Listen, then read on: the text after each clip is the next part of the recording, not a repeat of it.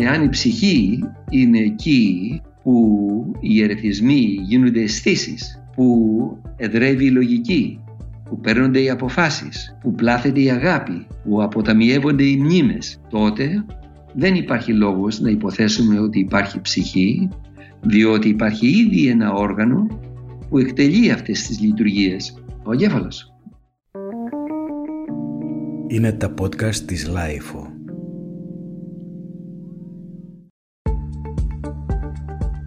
Γεια σας, είμαι ο Γιάννης Πανταζόπουλος και ακούτε τη σειρά podcast της Lifeo «Ακού την επιστήμη». Σήμερα έχουμε τη χαρά και την τιμή να φιλοξενούμε μαζί μας τον Γιώργο Παξινό, καθηγητή ψυχολογίας και ιατρικών επιστημών του Πανεπιστημίου της Νέας Νότιας Ουαλίας στο Σίδνεϊ. Ο Γιώργος Παξινός γεννήθηκε στην Ιθάκη το 1944 και μετά το γυμνάσιο έφυγε για σπουδές στις Ηνωμένες Πολιτείες.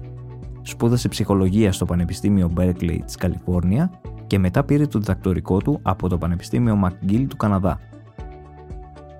Οι τιμητικές διακρίσεις και οι βραβεύσεις του είναι αναρρύθμιτες, γιατί πρόκειται για έναν άνθρωπο που στα ερευνητικά εργαστήρια της Αυστραλίας χαρτογράφησε τον ανθρώπινο εγκέφαλο, κατασκευάζοντας τους άτλαντες του εγκεφάλου, ανοίγοντας έτσι νέους ορίζοντες στην ευρωεπιστήμη. Τι είναι όμως ο εγκέφαλος, ένα όργανο που ζυγίζει 1300 γραμμάρια και περιέχει περίπου 1000 πυρήνες 2.000 μίζονες διασυνδέσεις, 200 σημαντικά ένζημα, 20.000 γονίδια που εκφράζονται στον εγκέφαλο και 87 δισεκατομμύρια νευρώνες; Ποια είναι η αθέατη πλευρά των σκέψεων και τι επιρροή έχει ο νους στη ζωή μας; Καλησπέρα κύριε Παξινέ, ευχαριστώ πολύ για την ε, αποδοχή της πρόσκλησης να είστε μαζί μας στο podcast «Άκου την επιστήμη». Ευχαριστήσεις μου Γιάννη. Ήθελα να ξεκινήσω το εξής. Ποια είναι η σημασία κατά τη γνώμη σας της επιστήμης σήμερα; Α, κατά σύμπτωση η επιστήμη σήμερα κατόρθωσε να βοηθήσει σε κάτι ε, στον κορονοϊό. Δηλαδή ε, και στο να αποφύγουμε ε, την πανδημία σε χώρες που πράγματι ακολούθησαν την επιστήμη και επίσης να που βρήκαν ε, το εμβόλιο που ε, να προστατεύσει τον κόσμο.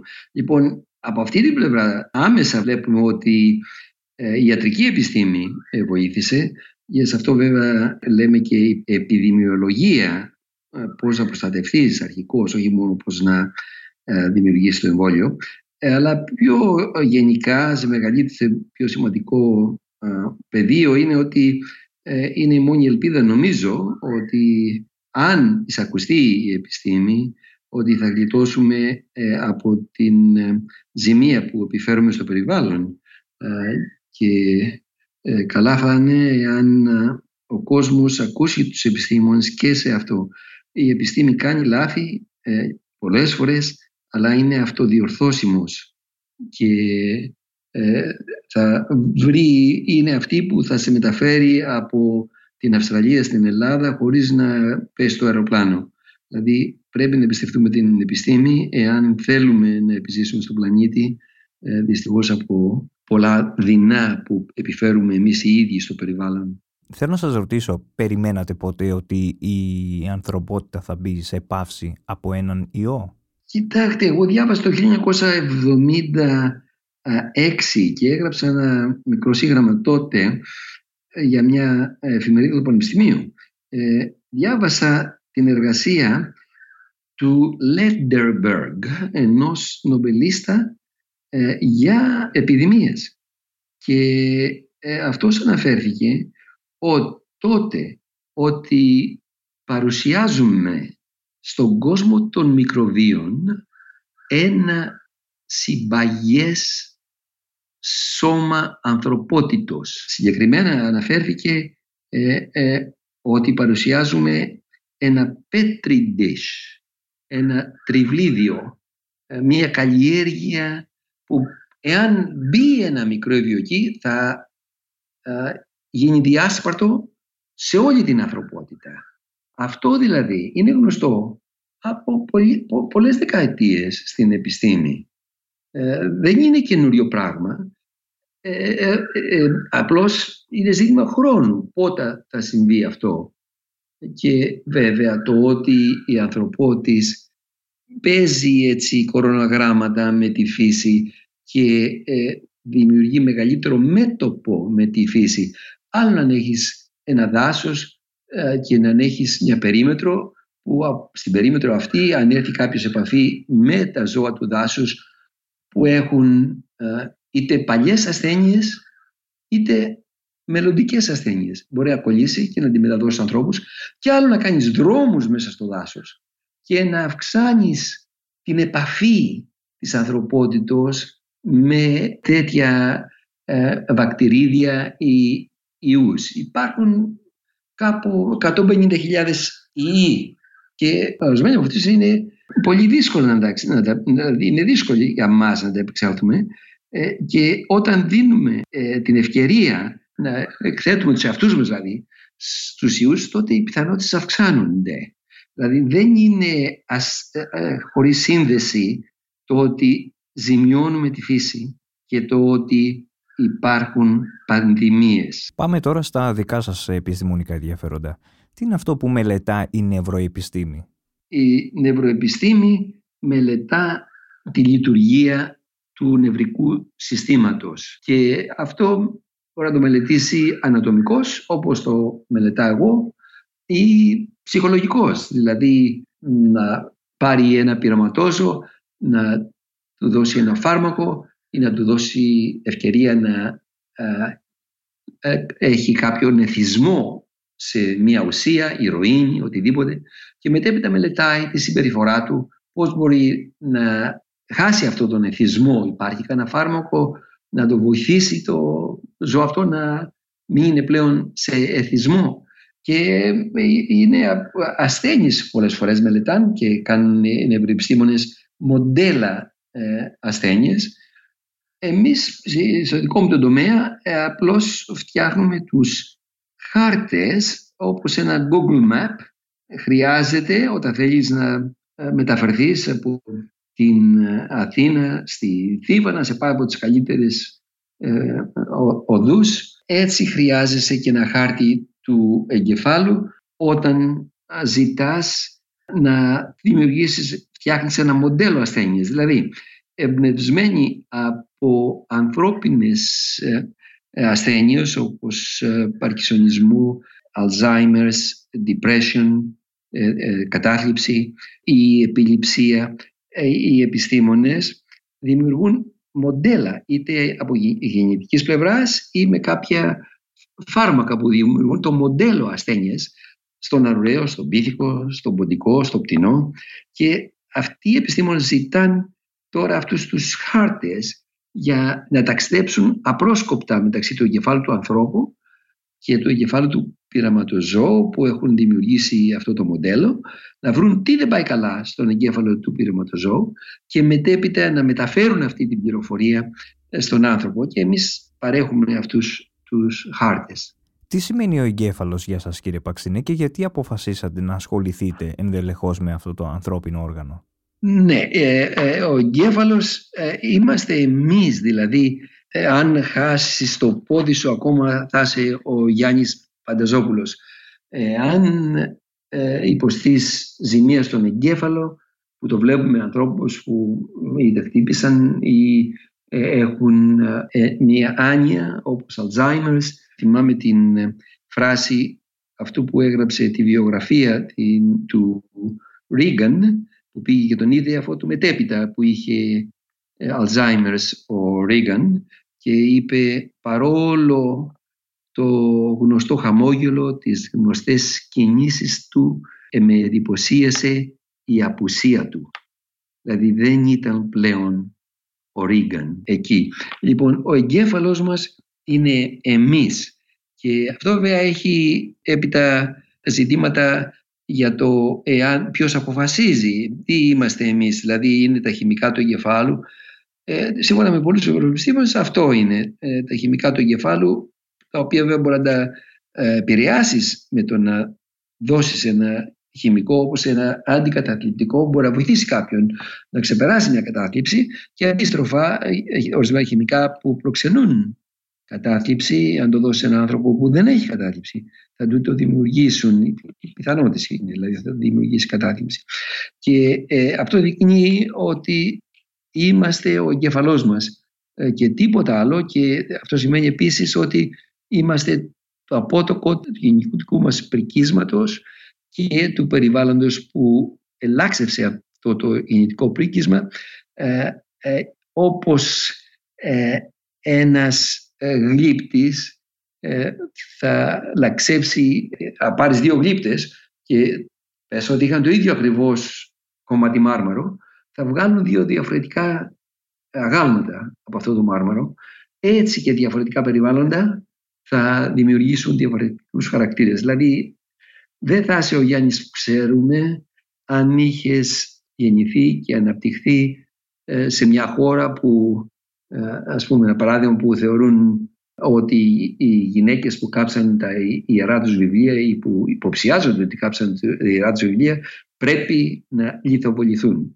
Θα ήθελες και εσύ και εγώ, αν γεννιόμαστε εκεί, να λάβουμε μέρος με την ίδια, θα είχαμε την ίδια πιθανότητα να λάβουμε μέρος στους λιθοβολισμούς όπως και ο κόσμος που γεννιέται εκεί σήμερα. Δηλαδή το περιβάλλον λαξεύει τον εγκέφαλό μας όπως ο Φιδίας ε, ε, λάξεψε το άγαλμα του Απόλλωνος στο ναό του Διός στην Ολυμπία έτσι και το περιβάλλον λαξεύει το χαρακτήρα μας. Τώρα όσον αφορά γιατί με τράβηξε εμένα στον εγκέφαλο ε, ήταν ε, μια τυχαία παρατήρηση ήμουν σε ένα sabbatical στο Cambridge και εκεί παρατήρησα ότι μια χρώση του εγκεφάλου του αρουραίου, του αρουραίου τον έδειχνε τον εγκέφαλο σαν και να είχε κάποιος χρωματίσει τις διάφορες περιοχές και σαν να το είχε μελετήσει δηλαδή τον εγκέφαλο ήδη.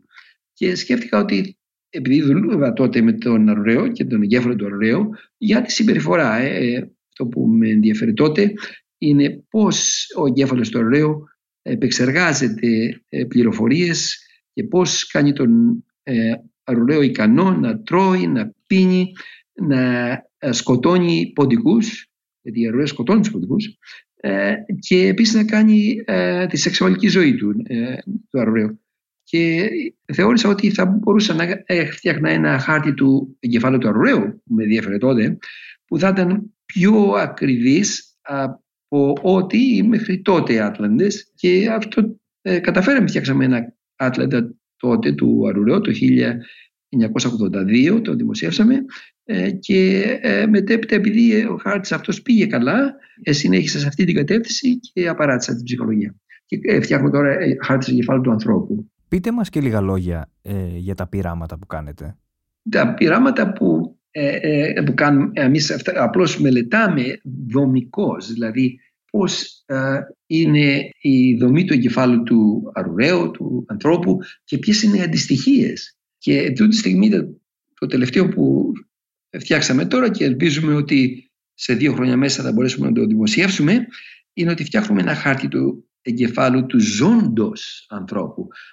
Ε, επειδή τώρα μπορούμε να πάρουμε εικόνες από τον εγκέφαλο, από το πρόσωπο που είναι εν ζωή. Και ένας από τους συνεργάτες μου μπήκε στο μαγνήτη για πολλές ώρες σε διάφορα χρονικά διαστήματα, 40 ε, ώρες συνολικά και ε, πήραμε καλές εικόνες, πολύ καλές. Δηλαδή ε, νομίζουμε ότι ίσως είναι οι καλύτερες εικόνες που έχουν ληφθεί για τον εγκέφαλο του ανθρώπου σε ζωντανό πρόσωπο και επειδή έχουμε εμπειρία για να φτιάχνουμε χάρτες, ευελπιστούμε ότι θα μπορέσουμε να φτιάξουμε έναν ακριβή, με ακρίβεια χάρτη του εγκεφάλου του ανθρώπου έτσι που αν θέλει κάποιος να μελετήσει ένα υποκείμενο, ανθρώπινο υποκείμενο ε, μέσα στο μαγνήτη και να δει τι είναι τι εκεί θα μπορέσει να ανοίξει το χάρτη το δικό μας είτε ηλεκτρονικό χάρτη είτε και το χάρτινο χάρτη και να βρει τι αντιστοιχεί σε αυτό που βλέπει μπροστά στα μάτια του γιατί θα είναι ακριβώς με τον ίδιο τρόπο που έχουν ληφθεί οι εικόνες. Με το T1 που λένε αυτά τα, ε, τα contrast που χρησιμοποιούν ε, και ε, αυτό τώρα ελπίζουμε να φτιάξουμε ένα χάρτη που να είναι ακριβής και να είναι επίσης από, για ζωντανό άνθρωπο που να αντιστοιχεί πιο καλά με αυτό που βλέπουν οι επιστήμονες και οι άνθρωποι της κλινικής μπροστά τους.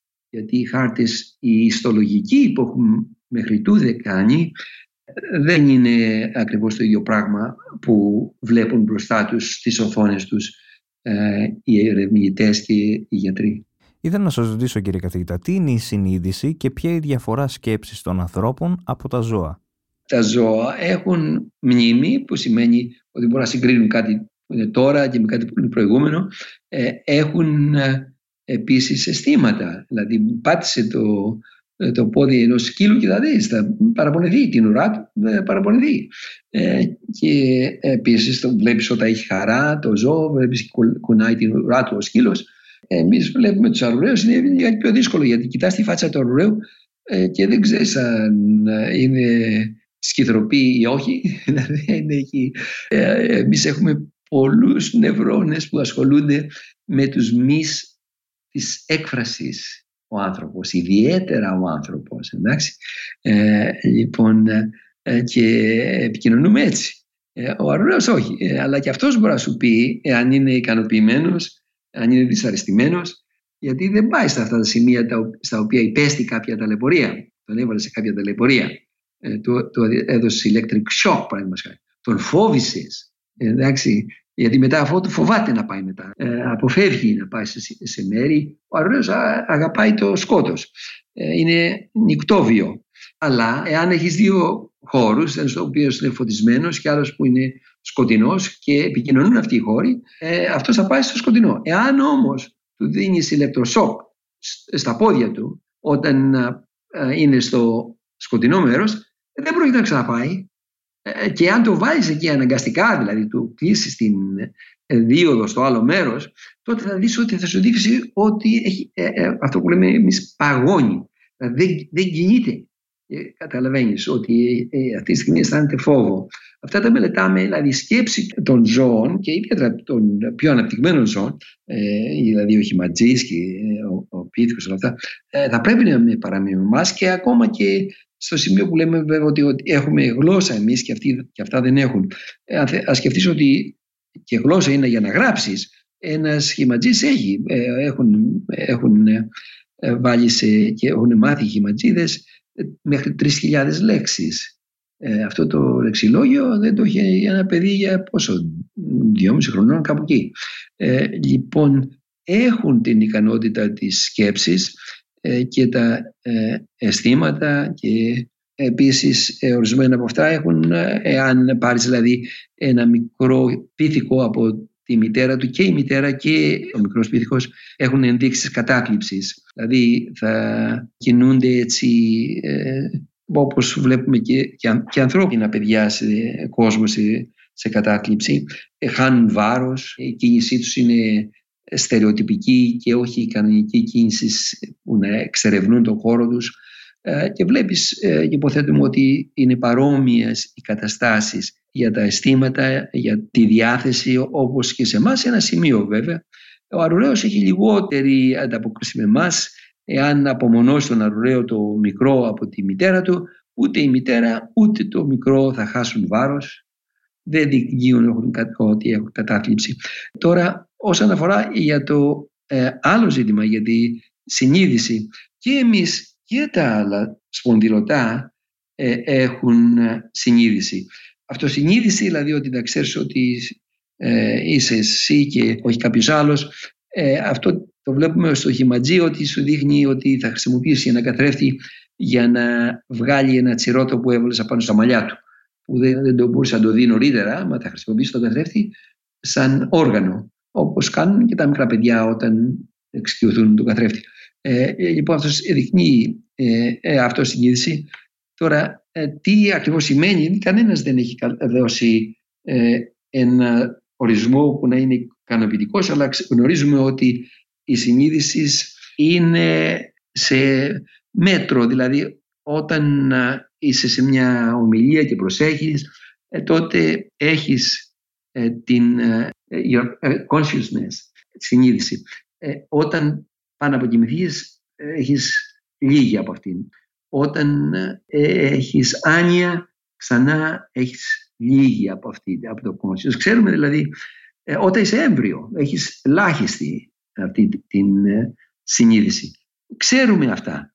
Ε, ακριβώς που βρίσκεται η συνείδηση, ένα είναι θετικό, δεν βρίσκεται στο πόδι σου. Γιατί αν κοπεί το πόδι σου, δεν πρόκειται να χάσει τη συνείδησή σου. Στον εγκέφαλο βρίσκεται και ε, ούτε και στο νοτίο μυαλό δεν χρειάζεται. Ο κόσμος που έχει υποστεί ζημία στο νοτίο μυαλό και δεν επικοινωνεί με τον εγκέφαλο, έχει συνείδηση. Και ξανά ότι ε, όχι μόνο εμείς, αλλά τα σπονδυλωτά όλα και πιθανώς και τα, όλα τα αρθρόποδα έχουν συνείδηση και καθώς φαίνεται και το χταπόδι, ορισμένα από αυτά, τα μαλάκια έχουν ε, συνείδηση. Αλλά που εδρεύει αυτή η συνείδηση θα πρέπει να είναι ε, ο εγκέφαλος και θα πρέπει να είναι μια λειτουργία χημική, ηλεκτρική, δομική, δηλαδή δεν μπορεί να είναι κάτι άλλο. Γιατί εφόσον υπάρχει ο εγκέφαλο, υπάρχει συνείδηση. Όταν πεθαίνει ο άνθρωπος, δεν υπάρχει καμία ένδειξη για την ώρα ότι αυτή η συνείδηση που έχουμε σήμερα φτερουγίζει κάπου και πάει κάπου αλλού. Μαζί με τον εγκέφαλο, δηλαδή, σκέψτε το εξής, ότι εάν εγώ σήμερα που έχω συνείδηση του χρώματος, ξέρω τα χρώματα, εντάξει, λάβω μια ζημία σε ένα μέρος του φλοιού του οπτικού, στον εγκέφαλό μου, ε, αντίστοιχα χάνω την ικανότητα να διαχωρίζω χρώματα, δεν βλέπω κανένα χρώμα δηλαδή, ε, σε ένα τμήμα του οπτικού πεδίου που έχει την ε, γραμμή με το σημείο αυτό του εγκεφάλου που υποσπέστη τη ζημία. Δηλαδή η συνείδηση για το χρώμα χάνεται σε αυτό το σημείο και μόνο.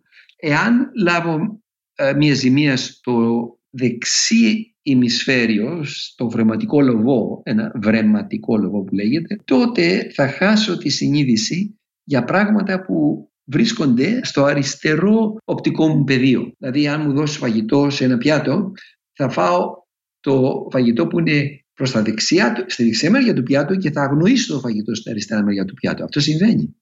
Εντάξει. Εάν εν συνεχεία λάβω ζημία στο πρόστιο λογό του εγκεφάλου, τότε θα χάσω την ικανότητά μου να προγραμματίσω τη ζωή μου και ε, άλλα χαρακτηριστικά, δηλαδή να συγκρατηθώ εάν δω κάτι που μου αρέσει και να, να μην παρετραπώ με τη συμπεριφορά μου. Έρχεται μια ιδέα, Ω, βλέπω ένα όμορφο κορίτσι και λέω «Α, σε θέλω». Ε, δεν το λέω, ε, γιατί υπάρχει ε, αυτή η συγκράτηση. Αλλά αν λάβω ζημία στον πρόστιο λοβό, τότε η πιθανότητα είναι ότι θα δηλωθώ έτσι. Λοιπόν, η συνείδηση σε διάφορα σημεία του κεφάλου ασχολείται με διάφορα τμήματα της συνείδησης. Εάν λοιπόν ο εγκέφαλός μου μετά το θάνατό μου σαπίζει μέσα στην νεκρική κάσα, δεν βλέπω καμία πιθανότητα ότι η συνείδησή μου θα φτερουγίζει στα επουράνια. Και ποιος είναι υπεύθυνος για τα συναισθήματά μας, ο νους ή η καρδιά μας; Α, η καρδιά δεν έχει καμία σχέση με τα συναισθήματα. Καμία, καμία. Καρδιοχειρουργοί που κάνουν τις μεταμοσχεύσεις καρδιάς το απέδειξαν. Δηλαδή, εάν εγώ λάβω την καρδιά μιας γυναίκας, δεν πρόκειται να ερωτευτώ τον άντρα της. Το είπα αυτό σε μια Αυστραλέζα δημοσιογράφο και μου λέει τι κρίμα γιατί είναι τόσο καλός άνθρωπος. Κύριε καθηγητά, όλα δηλαδή ξεκινούν και τελειώνουν από τον εγκέφαλο; Ε, κοίταξτε, το περιφερειακό σύστημα μπορεί να επηρεάσει ακόμα και το στομάχι σου μπορεί να σου στείλει πληροφορίες στον εγκέφαλο μέσως από το αίμα. Δηλαδή υπάρχουν τρόποι που να επηρεάσουν ε, άλλα μέρη του σώματος ε, τον εγκέφαλο, αλλά όλες οι αποφάσεις, δηλαδή αν σκεφτείς Συνήθως η ερώτηση γίνεται εάν ε, υπάρχει κάτι άλλο στον εγκέφαλο όπως αυτό που λέγεται, λέγουν ψυχή. Και η απάντηση που δίνουν οι νευροεπιστήμονες, οι περισσότεροι τουλάχιστον, είναι ότι εάν η ψυχή είναι εκεί που οι ερεθισμοί γίνονται αισθήσεις, που εδρεύει η λογική, που παίρνονται οι αποφάσεις, που πλάθεται η αγάπη, που αποταμιεύονται οι μνήμες, τότε δεν υπάρχει λόγος να υποθέσουμε ότι υπάρχει ψυχή, διότι υπάρχει ήδη ένα όργανο που εκτελεί αυτές τις λειτουργίες. Και ποιο είναι αυτό το όργανο, θα πει κάποιος; Ο εγκέφαλος. Ναι. Ποια είναι η σχέση αγάπης τότε και εγκεφάλου, μιας που αναφέρατε πριν ότι το παράδειγμα με Ναι. την ε, καρδιά; Αυτή η σκέψη ε, ότι ε, είναι η καρδιά και όχι ε, ο εγκέφαλος που ευθύνεται ε, για την αγάπη ανάγεται στους ε, αρχαίους Αιγυπτίους οι οποίοι απερίσκεπτα πέταγαν τον εγκέφαλο και κρατούσαν την καρδιά και έστειλαν γενναίες φαραώ ανεγκέφαλους στη μεταθανατίο ζωή. Και ήταν ο Ιπποκράτης που είπε ε, ότι οι άνθρωποι πρέπει να γνωρίζουν ότι από τον εγκέφαλο και μόνο από αυτό έρχεται η- η χαρά, η ευχαρίστηση, το γέλιο καθώς και ο πόνος, η θλίψη και τα δάκρυα. Αλλά η, ε, ο, ο Αριστοτέλης δυστυχώς που είναι μεταγενέστερος του Ιπποκράτη ε, έκανε λάθος. Ε, ο μεγάλος σύμβολος, φαινός ο μεγαλύτερος αρχαιότητος, ε, θεωρούσε ότι ο εγκέφαλος ασχολείται με το να ψύχει το αίμα, air conditioning. Και έτσι η καρδιοκεντρική θεωρία για την ψυχή του Αριστοτέλη και η εγκεφαλοκεντρική θεωρία του Ιπποκράτη ανταγωνιζόταν η μία στην άλλη μέχρι την πρωία της ε, καινούριας επιστήμης ε, ακόμα την εποχή του Σέξπιρ ε, ανα- ε, ρωτάει Πόρσια στον έμπορα της Βενετίας πού πλάθεται η αγάπη στο κεφάλι ή στην καρδιά; Ρωτάει Ε, η απάντηση σήμερα είναι καθαρή, ξάστερη τίποτε πιο καθαρό στην επιστήμη ότι η καρδιά δεν έχει καμία σχέση με την αγάπη και όλα, ακόμα και με την αγάπη δηλαδή, πολύ λιγότερο από οτιδήποτε για οτιδήποτε άλλο. Και όλα πηγάζουν ε, από τον εγκέφαλο. Ε, εκεί αν λάβεις ζημία θα αλλάξει η συμπεριφορά. Και τι συμβαίνει με τα όνειρα και τις αναμνήσεις, γιατί κάποιοι άνθρωποι για παράδειγμα βλέπουν και θυμούνται τα όνειρά τους, άλλοι σχεδόν καθόλου και κάποιοι ζουν με τις αναμνήσεις τους. Πώς το εξηγείτε; Ναι, κοίταξε, όλοι ονειρεύονται. Δεν υπάρχει κανένας. Ακόμα και οι ποντικοί ονειρεύονται. Και ε, μπορεί να το βρεις αυτό εάν ξυπνήσεις το πρόσωπο εκείνη τη στιγμή που δείχνει ότι τα μάτια κινούνται κάτω από τα βλέφαρα ε, και τότε βρίσκεις ότι σχεδόν πάντα σου αναφέρουν ότι είχαν ένα όνειρο εκείνη τη στιγμή, ονειρευόταν. Ε, τώρα, γιατί ορισμένοι το ενθυμούνται τα και άλλοι δεν το ενθυμούνται, δεν, δεν το ξέρω. Υπάρχουν σε ό, ό,τι κοιτά, κοιτάξεις στην ανθρωπότητα, υπάρχουν ε, διαφοροποιήσεις. Ορισμένοι είναι καλοί σε αυτό, άλλοι δεν είναι. Όσον αφορά τις αναμνήσεις, γιατί πολλοί ζουν με τις αναμνήσεις, ξανά να, να ρωτήσεις κάποιον που είναι πιο οικείος με αυτά τα ζητήματα.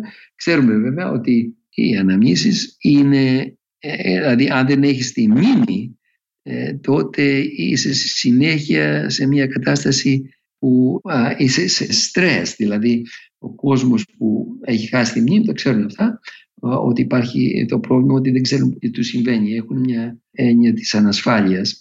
Ε, μετέπειτα βέβαια αν υποστείς τεράστιο πρόβλημα με τον εγκέφαλο όπως στην άνοια με τον Alzheimer τότε χάνεις και την προσανατολισμό σου και λυτρωτικά από ένα σημείο δεν ενδιαφέρεσαι πλέον.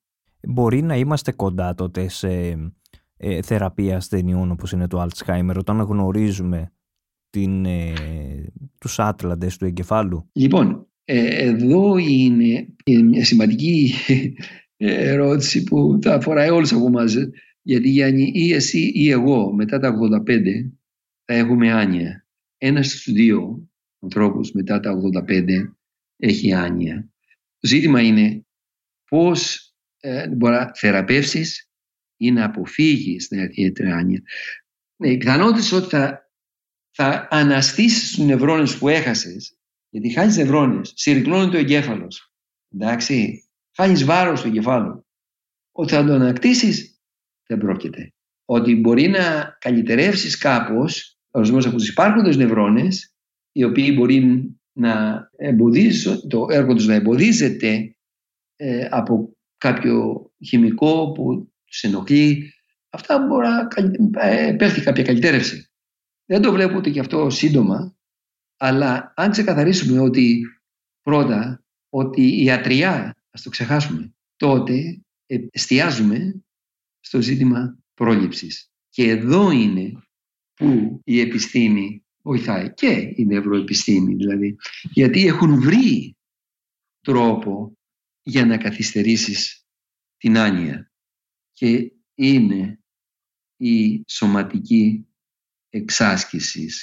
Δηλαδή, εάν περπατάς, αν κολυμπάς και λέμε συχνά, δηλαδή δεν με προπτάς μισή ώρα, μία ώρα την ημέρα, να κάνεις ποδήλατο μισή ώρα, μία ώρα την ημέρα, να κολυμπάς αντίστοιχα, όχι να πλες μόνο, να κολυμπάς, τότε θα καθυστερήσεις την έλευση της άνοιας, μπορεί για μισό χρόνο, μπορεί για ένα, για δύο, για τρία, για τέσσερα και να πεθάνεις από κάτι άλλο και να μην πάθεις ποτέ άνοια.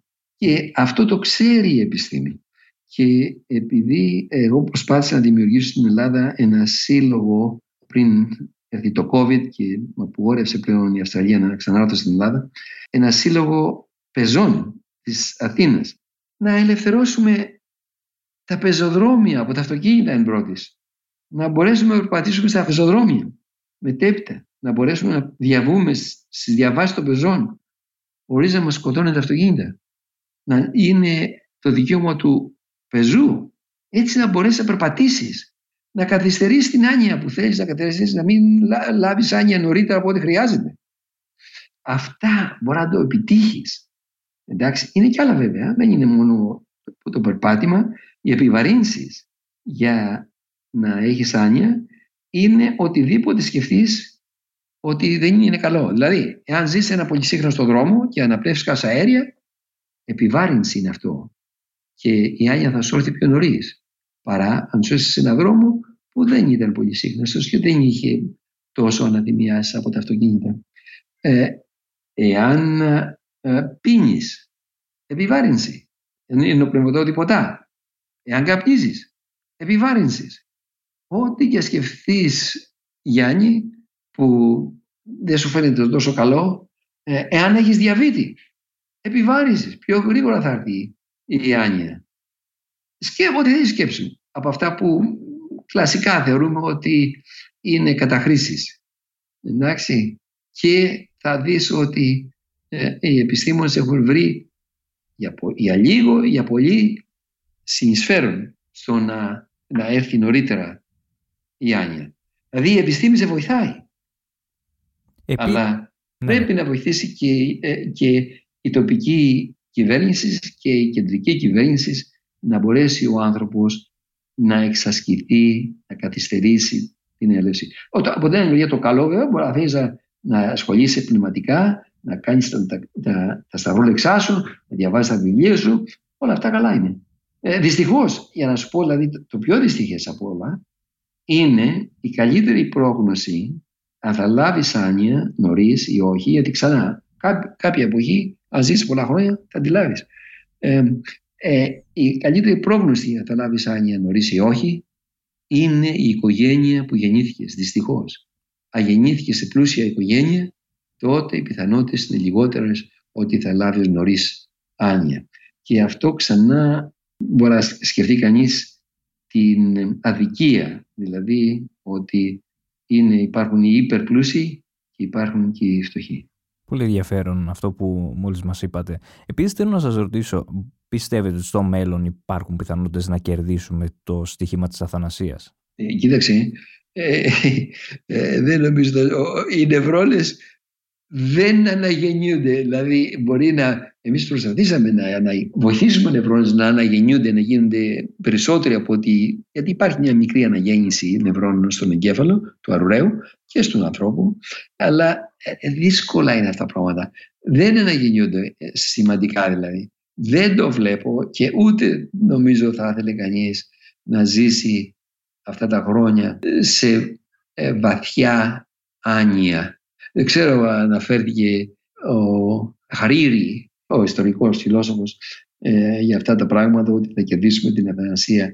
Πρόσεξε Γιάννη, αυτό που χρειαζόμαστε είναι να κερδίσουμε να μην αυτοκτονήσει αυτή εδώ η κοινωνία τώρα στα ερχόμενα 100, 200, 300 χρόνια. Γιατί εδώ τη στιγμή θέτουμε τις συνθήκες για την εξαφάνιση του είδους μας με την υπερθέρμανση του πλανήτη και όχι μόνο με την μόλυνση του περιβάλλοντος με τα 80.000 χημικά που έχουμε δώσει πλέον στον πλανήτη ε, και όχι μόνο αυτό. Με τη ζημία τότε να σκεφτείς 70% από τα πτηνά στην Ευρώπη εξαφανίστησαν στα τελευταία 70 χρόνια.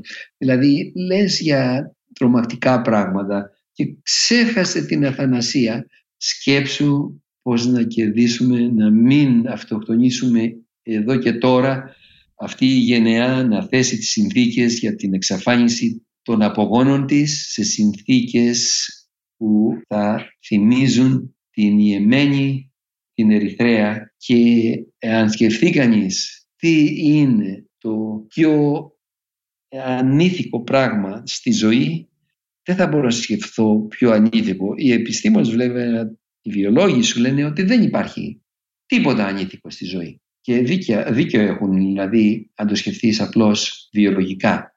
Αλλά εάν υπήρχε κάτι ανήθικο στη ζωή δεν θα θεωρούσα ότι είναι τίποτα πιο ανήθικο παρά να θέσουμε τις συνθήκες οι οποίες θα εξαφανίσουν τους απογόνους μας σε συνθήκες άθλιες. Και όλα αυτά όμως στην εποχή της τεχνητής νοημοσύνης.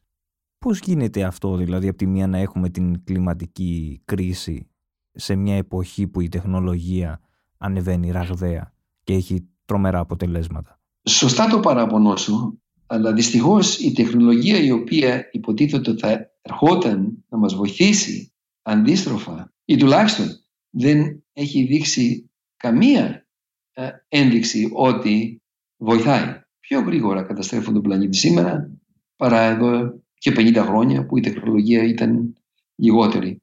Ε, οι επιστήμονες τώρα μπορούν να καταγράψουν πώς εξαφανίζονται τα είδη, μπορούν να αναφερθούν στους λόγους που εξαφανίζονται. Είναι, νομίζω, αν μου πεις δηλαδή τι αποκόμισες από τις μελέτες σου ε, στη, του εγκεφάλου, ότι είμαστε ένας χυματζής με μεγαλύτερο εγκέφαλο. Όχι με πολύ διαφορετικά συναισθήματα, αλλά με μεγαλύτερη ικανότητα η οποία μας επιτρέπει να φτάσουμε στο σημείο από το οποίο έχουμε δυσκολία να παγκιστρωθούμε. Δηλαδή πώς θα καταργήσει τα πλαστικά σήμερα; Και έχουμε συνάμα με τα παλαιολιθικά συναισθήματά μας και με την τρομακτική τεχνολογία μας που απειλεί την ύπαρξη ημών και των άλλων εμβιονόντων έχουμε και ορισμένα institutions. Μια προτελευταία ερώτηση γιατί οδηγούμαστε στο κλείσιμο. Επειδή μιλήσατε για την ψυχή και έχετε αναφερθεί αρκετές φορές ναι. αυτό, ήθελα να σας ρωτήσω, ναι. όταν ο άνθρωπος πεθαίνει, τελειώνουν όλα, αυτό ήταν; Δεν υπάρχει καμία ένδειξη ότι κάτι υπάρχει. Δηλαδή, είχαν αρκετές ευκαιρίες αυτοί που πεθάναν να μας έδιναν μια ένδειξη ότι υπάρχει κάτι άλλο. Ε, Εκτός από τον Λάζαρο που αναστήθηκε και σε συνθήκες που δεν ξέρουμε ακριβώς πώς. Ε, δεν, ε, που μπορεί να τα αφισβητήσει κανείς, δεν υπάρχει καμία ένδειξη. Καμία. Ε, πρόσχε, εάν παρα, παραδεχτείς Γιάννη ότι και εμείς εξελιχθήκαμε όπως εξελίσσεται ο ιός σήμερα αυτός, ο COVID. Εντάξει, όπως εξελίχθηκαν και τα άλλα ζώα. Γιατί εμείς να είμαστε πρικισμένοι με κάτι διαφορετικό; Αυτή η εξαιρετική θέση που δίνουμε στον άνθρωπο δεν υποστηρίζεται ε, από την εξέλιξη που αναφέρεται ο, ο Δαρβίνος και ε, είναι μια ύβρις να λέμε ότι είμαστε φτιαγμένοι κατ' εικόνα και ομοίωση του Θείου.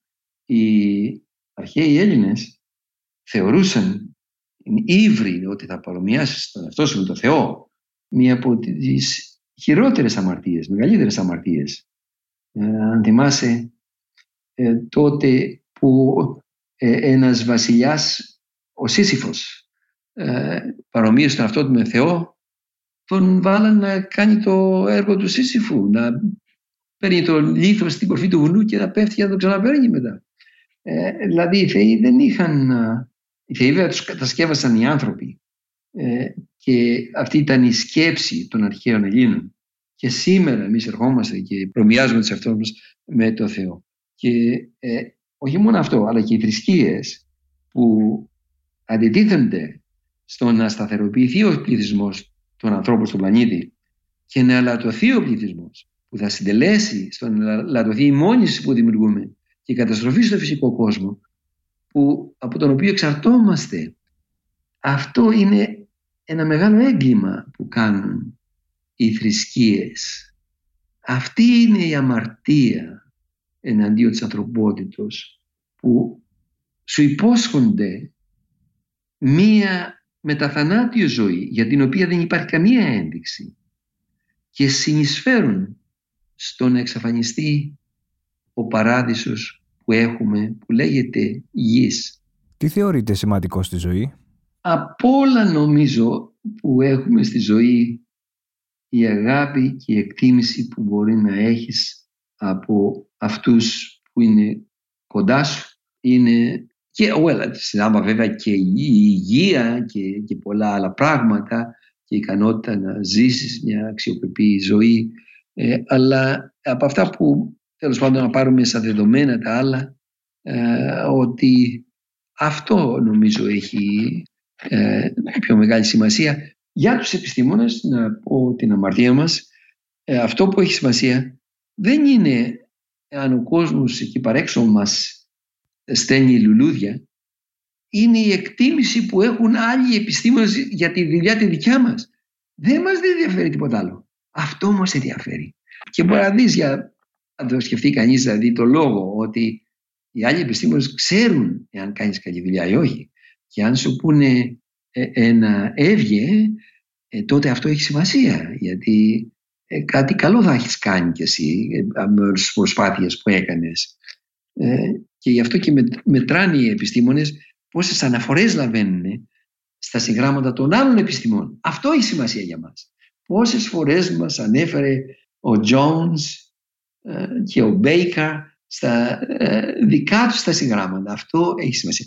Λοιπόν, ναι, αν είναι κάτι ιδιαίτερο για τους επιστήμονες που τους ευχαριστεί, ε, που έχει σημασία, είναι αυτό. Αλλά εάν μου πεις τις τελευταίους έξι μήνες με συγκίνησε, είναι ε, ότι ένας εγγονός μου ήμουνα στην άκρη του, του δωματίου παρέκαμψε όλους τους άλλους και έτρεξε να αγκαλιάσει τα ποδάρια μου. Αυτό μου άρεσε. Είναι ενός έτους. Μόλις και περπατεί.